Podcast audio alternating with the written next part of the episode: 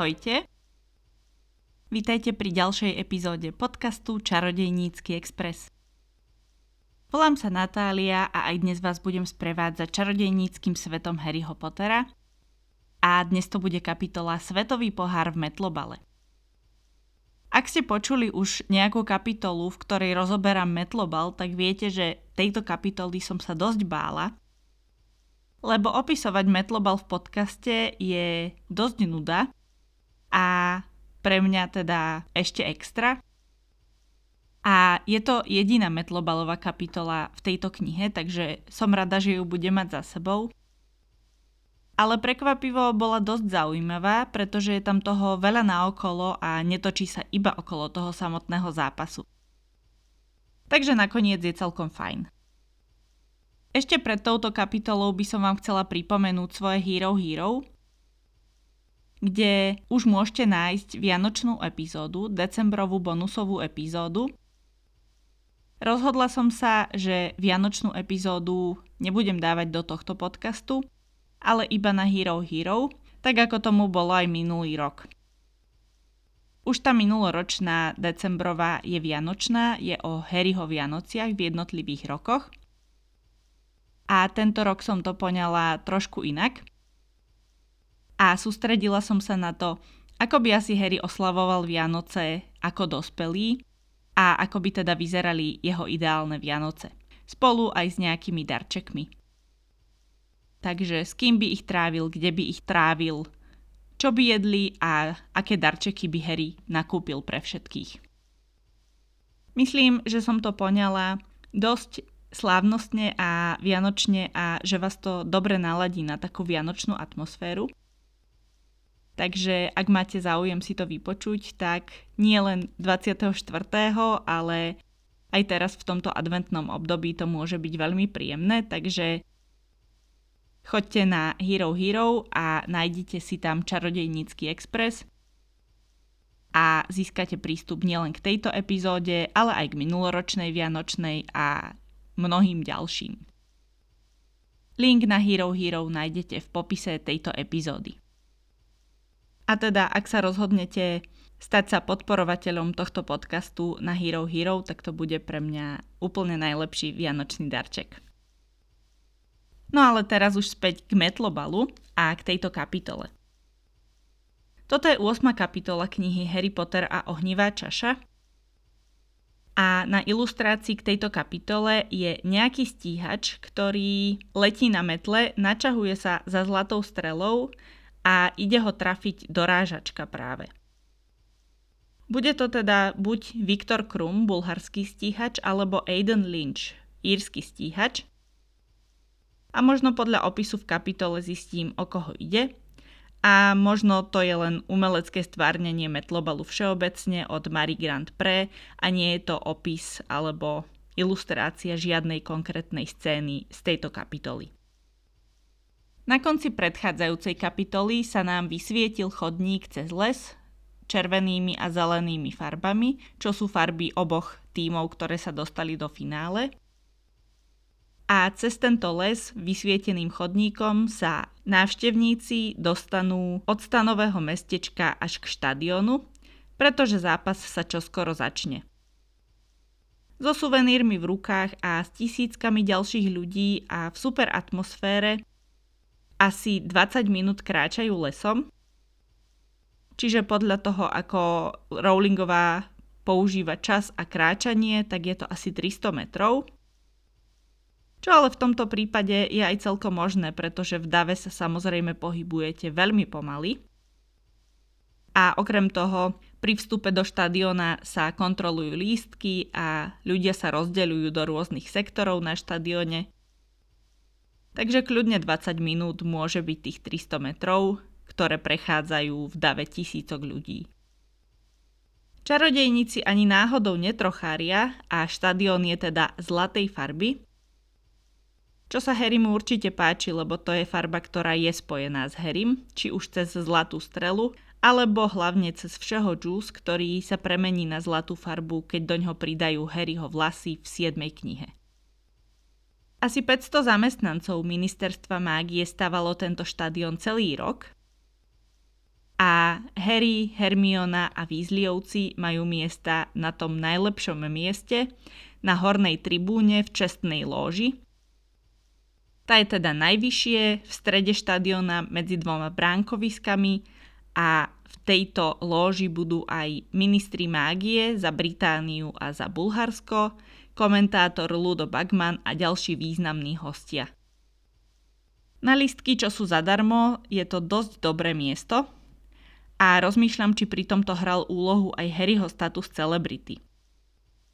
Weasleyovci sa dostali k lístkom tak, že Otto Bagman, čo je brat Luda Bagmana, mal nejaký problém s oddelením ministerstva mágie, ktorému šéfuje Arthur Weasley.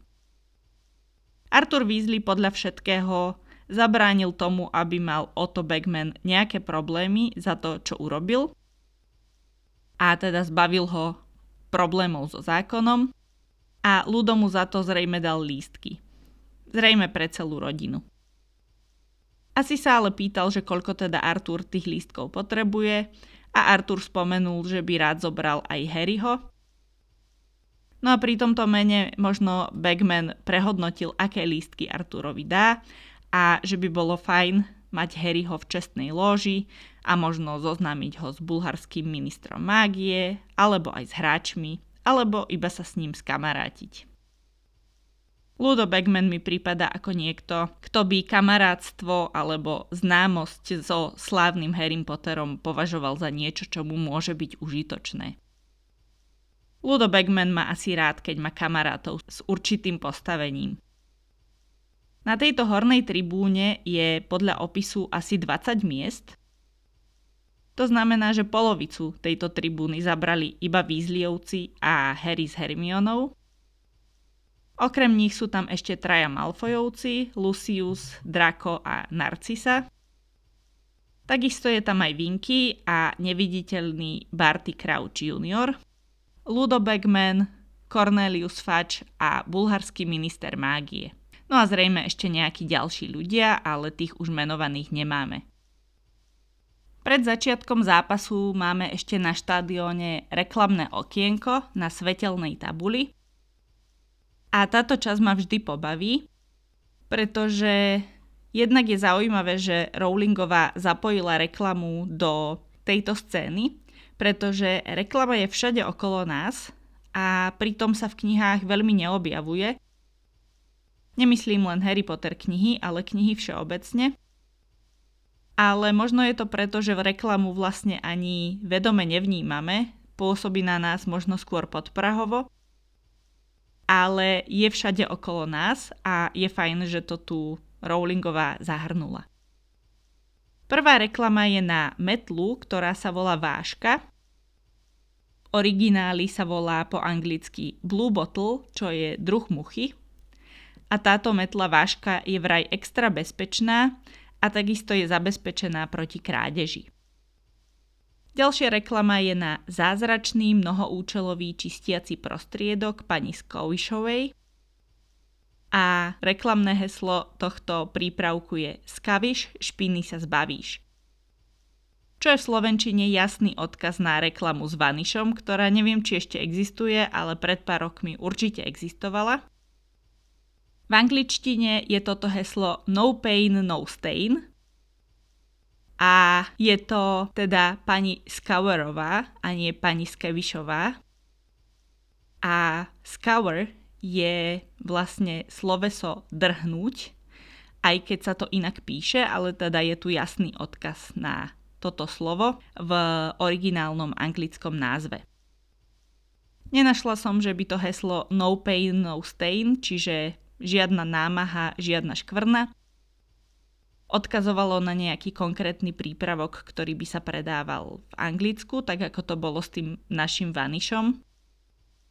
Ale teda našla som iba tú spojitosť s menom Mrs. Scour. Mimochodom, presne tento mnohoúčelový čistiaci prostriedok sa ešte v knihe objaví a je spomenutý keď má Harry interviu s Ritou Skeeterovou v komore na metli, tak na nádobu s týmto čistiacim prostriedkom si Rita niečo položí. Ďalšia reklama je na spoločenské úbory pre čarodejníkov. Ja som si vždy myslela, že je to na pani Malkinovú, ale nie je. Ale je to v origináli obchod, ktorý sa volá Gladrex Wizardwear. A Gladrex je slangový výraz pre vintage oblečenie a takisto je to modný časopis v Indii. Na tejto reklame sa mi vždy páčilo to, že je tam napísané spoločenské úbory pre čarodejníkov, Londýn, Paríž a Rockville. Ten Rockville je tam taký smiešný, ale je to milé. No a nakoniec ešte fazulky každej chuti. Keď Harry odtrhne oči od reklamnej obrazovke, tak si všimne, kto ešte okrem neho je v tejto čestnej lóži a vidí tam Vinky. Vinky je teda domáci škriatok Bartyho Krauča a zakrýva si v tejto scéne oči a je oblečená v utierke a zrejme bez vlasov.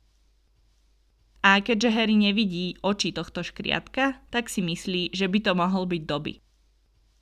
Keď však Vinky dá dolu ruky a Harry uvidí jej oči, tak vidí, že je to iný domáci škriatok – pretože Vinkine oči sú hnedé, kým tie dobyho sú zelené, tak ako Harryho. Vinky ale zareaguje na meno doby a hovorí Harrymu, že doby ho pozná a že sú v kontakte. Zjavne aj po tom, čo bol doby oslobodený od Malfojovcov, čo je niečo vyše roka. Vôbec mi nedáva zmysel, kde by sa doby a Vinky stretávali a že či chodia domáci škriatkovia niekam na nejaké spoločenské udalosti spolu. Alebo hneď mi napadlo, že možno chodia domáci škriatkovia spolu nakupovať.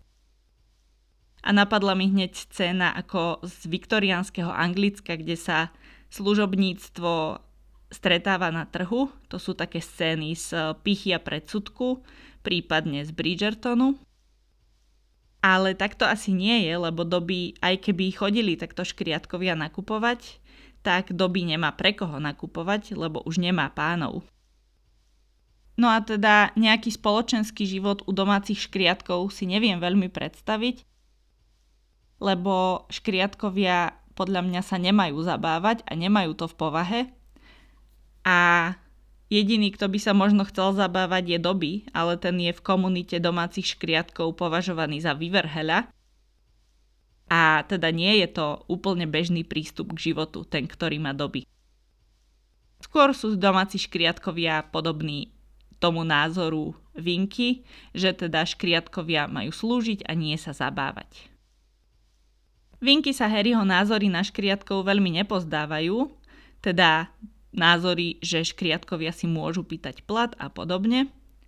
A tak sa vráti k zakrývaniu si očí a ignoruje Harryho, pretože sa bojí výšok a je jej lepšie, keď sa nepozerá na to, ako vysoko je. Postupne prichádzajú aj ďalší hostia, napríklad aj Fač, ktorý sa s Harrym zvíta ako so starým známym, čo mu Percy závidí, ale o necelý rok už bude Percy pravou rukou ministra, takže nemá čo Harry mu závidieť. Fadž je tiež rád, že môže bulharskému ministrovi mágie odprezentovať slávneho Harryho Pottera. A keďže tu nie je žiadny írsky minister mágie, tak sa v čarodejníckom svete zjavne Írsko od Británie neoddelilo a Fudge je tam ako minister mágie aj za Írsko. Toto finále je 422. finále vo Svetovom pohári v Metlobale a začína sa predstavením maskotov oboch tímov. Podľa knihy Metlobal v priebehu vekov bol prvý svetový pohár v roku 1473 a koná sa každé 4 roky. To znamená, že ich nemohlo byť v žiadnom prípade 422 každé 4 roky, takže matematika zase nebola použitá pri písaní tejto knihy a tejto časti knihy. Ako prvý sa predstavujú maskoti Bulharska, čo sú víly. Víly sa objavujú aj v knihe Fantastické zvery a ich výskyt, teda v tej z Rockfordskej knižnice. a tam sú opísané ako drobné a kladúce vajíčka na listy. A podľa Harryho boli víly nádherné ženy, čo zrejme znamená, že boli normálnej veľkosti. Tak som hneď bola zmetená z tejto nekonzistencie, ale zistila som, že táto nekonzistencia je len v slovenčine. A to preto, že víla je do slovenčiny preložená rovnako z dvoch anglických slov. Prvé slovo je víla, v e l a a takisto je aj fairy preložená ako víla do slovenčiny. Čiže víla je tá, ktorá je maskotkou bulharského týmu a fairy je tá, ktorá je opísaná vo fantastických zveroch. Víly sú podľa slovanského folklóru vodné bytosti a teda keďže sú zo slovanskej mytológie, tak ich Rowlingová použila ako symbol slovanskej krajiny Bulharska. V rôznych slovanských mýtoch majú rôzny pôvod víly. V niektorých sú to duše utopených žien, v niektorých sú to duše žien zradených láskou a teda detaily sa líšia, ale v Harry Potterovi sú to čarovné bytosti, ktoré sú až tak čarovné, že ich vlasy sa dajú použiť na výrobu prútikov. Víly sú nádherné a celkovo super, až kým sa nenahnevajú, potom sú totižto strašidelné a dosť sa zmení aj ich výzor. Majú zjavne hypnotický účinok, ale zdá sa, že iba na mužov. A tu je možno otázka, či takto pôsobia iba na heterosexuálnych mužov alebo na všetkých mužov, alebo či by takto pôsobili aj na homosexuálne alebo bisexuálne ženy. Myslím, že tieto detaily Rowlingova nerieši, ale bolo by to možno zaujímavé zistiť. Muži sa v prítomnosti víl snažia na ne zapôsobiť, čo vidíme nielen tu, ale budeme to vidieť aj v ďalších scénach. A toto môže byť dosť nebezpečné, pretože Harry, aby zapôsobil, takmer skočil z najvyššej tribúny. Ron si zasa odtrháva ďatelinu z klobúka, lebo predsa nebude fandiť týmu, ktorý je proti týmto výlam. Ale pán Weasley ho zastaví, že má počkať na írskych maskotov a to sú leprechuani. Na víli síce leprechuani nemali, ale aj tak to bolo pôsobivé vystúpenie a najmä na konci hádzali po ľuďoch mince, takže to ľudí potešilo. A podľa opisu sú to zlaté mince, čiže asi by to mali byť galeóny, ale tie sú obrovské a určite aj ťažké, takže to hádzať ľuďom na hlavu by asi nebol dobrý nápad. Každopádne Ron pár týchto mincí pozbiera a dá ich Harrymu ako peniaze za všehľad Akurát, že tieto mince neskôr zmiznú, ale k tomu sa dostaneme až o veľa, veľa kapitol neskôr. Leprechuani sú teda malí, bradatí škriatkovia, ktorí radi robia neplechu a podľa niektorých legend vyrábajú topánky. Podľa iných si iba často opravujú svoje topánky, lebo tak veľa behajú, že si ich ľahko zoderú a na konci dúhy majú schovaný kotlík so zlatom. Niektorí kritici hovoria, že tento obraz leprechuanov, teda ako malých, ryšavých, bradatých mužičkov, ktorí robia neplechu, nemá s írským pôvodným folklórom nič spoločné a že je to skôr negatívny obraz Írov vo svete, teda ako stereotypne vidia Írov napríklad v iných častiach Británie alebo v USA. Po maskotoch prichádzajú na ihrisko aj hráči jednotlivých tímov. Bulhári prichádzajú v červených habitoch a sú to teda kapitán Dimitrov, ktorý je aj triafač. Ďalšími triafačmi sú Levsky a Ivanova. Odrážačmi bulharského týmu sú Vulchanov a Volkov. Strážca sa volá Zograv a stíhačom je samozrejme Viktor Krum. V Harry Potter počítačových hrách majú títo bulharskí hráči aj krsné mená. A všetky tieto mená a aj priezviská sú vlastne skôr ruské ako bulharské. Ale asi zo Spojeného kráľovstva je ťažké dovidieť na mapu východnej Európy a vidieť rozdiel medzi Bulharskom a Ruskom a takisto používajú rovnaké písmo, takže si to Rowlingová uľahčila. V zelených dresoch nastupujú Íry a to odrážači Connolly a Quigley, strážca Ryan, triafači Troj, Muletová a Morenová a stíhač Aiden Lynch. Nastupuje tiež rozhodca, predseda Medzinárodnej metlobalovej asociácie Hasan Mustafa, ktorý je z Egypta. Toho mi je trošku ľúto v tejto kapitole, lebo v jednom bode zápasu sa nechá zviesť čarom víl a dosť sa zosmiešni, a toto mal byť vrchol jeho kariéry zrejme, rozhodcu metlobalového a dosť sa strápnil, takže okrem bulharských triafačov a strážcu bol on porazeným tohto zápasu. Tento metlobalový zápas je podľa Harryho extrémne rýchly, ale na všehľade sa dá nastaviť aj nižšia rýchlosť, kde Harry mu ukazuje všehľad aj názvy akcií a formácií, ktoré robia jednotliví hráči. Ale zrazu Harry počuje, že Írsko dalo gól a on videl vo svojom všehľade, že loptu mali Bulhari. Tak ho Hermiona upozorní, že mu uniká zápas a že si to má nastaviť na normálnu rýchlosť. A toto úplne nezamýšľanie, keďže ešte toto nebolo relevantné vtedy, keď to Rowlingová písala. Ale pripomína mi to natáčanie si koncertov na mobil alebo zverejňovanie fotky do príbehu na Instagrame, keď ste na nejakom podujatí a vlastne vám uniká ten zážitok, ktorý tam máte prežiť fyzicky a namiesto toho si natáčate videa alebo obsluhujete sociálne siete. Pre Bulharsko zápas sa nevyvíja veľmi dobre. Ako som povedala, tak porazenými zápasu sú najmä bulharskí triafači a strážca. Ale trošku im to zachraňujú odrážači a Viktor Krum, aj keď teda Íry sú jednoznačne lepším tímom. Krum znepríjemňuje zápas pre stíhača írskeho týmu Aidena Lynča, a to Vronského obrannou fintou.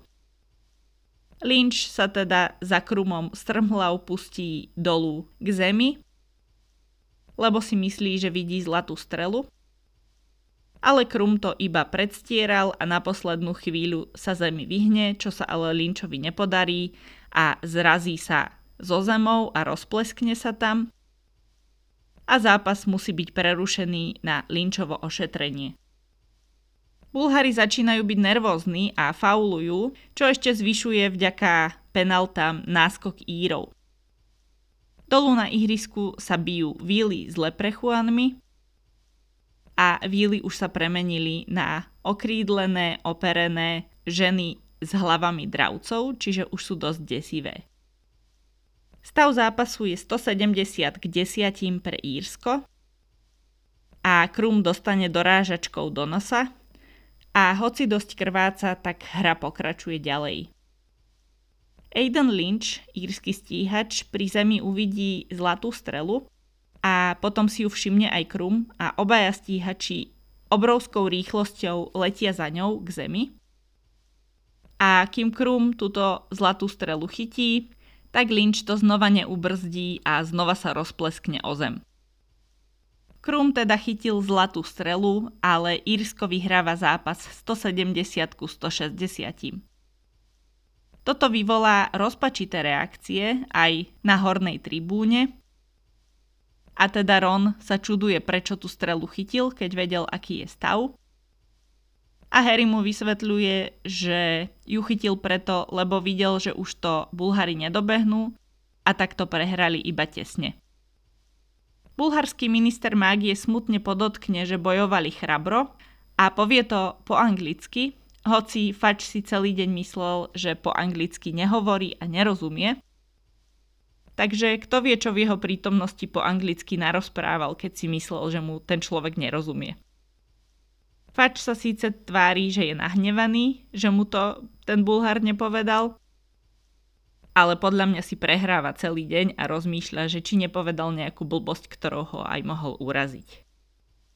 Tu iba taká drobná poznámka. V mojej knihe mám na miesto L v slove veľmi osmičku, čiže niekto sa pomýlil pri písaní. A je to chyba, ktorú často nevídam v knihách, takže ma to celkom prekvapilo. Metlobalový pohár sa odovzdáva v čestnej lóži, čiže tieto miesta sú ešte viac super, ako som si myslela. A do čestnej lóže teda prinášajú najskôr metlobalový pohár a potom prichádzajú aj hráči Bulharska a nakoniec aj víťazného týmu Írska. Ludo Bagman je zo zápasu nadšený, označuje ho za zápas storočia a hneď ide vyplatiť výhru zo stávky Fredovi a Georgeovi, ktorí si presne na takýto nečakaný výsledok stavili a nesmierne sa tešia. Až neskôr sa ukáže, že im Ludo Bagman zaplatil leprechuánskym zlatom, ktoré zmizne a bude to mať ešte do hru, ale k tomu sa už dostaneme o niekoľko kapitol neskôr. Ešte raz pripomínam, že ak by ste sa chceli vianočne naladiť, tak na Hero Hero vás čaká decembrová veľmi vianočná epizóda a link na Hero Hero nájdete v popise tejto epizódy. A budem veľmi rada, keď sa rozhodnete sebe aj mne takto spríjemniť Vianoce. Tento podcast bude mať vianočnú prestávku, ale na budúci týždeň ešte bude jedna nová epizóda a tá bude teda z 9. kapitoly knihy Harry Potter a ohnivá čaša. No a potom zase začne podcast až po 6. januári, čiže v najbližší piatok, ktorý je po 6. januári, vyjde ďalšia epizóda s 10. kapitolou z tejto knihy. Takže ešte sa budeme počuť na budúci týždeň a dovtedy sa majte krásne.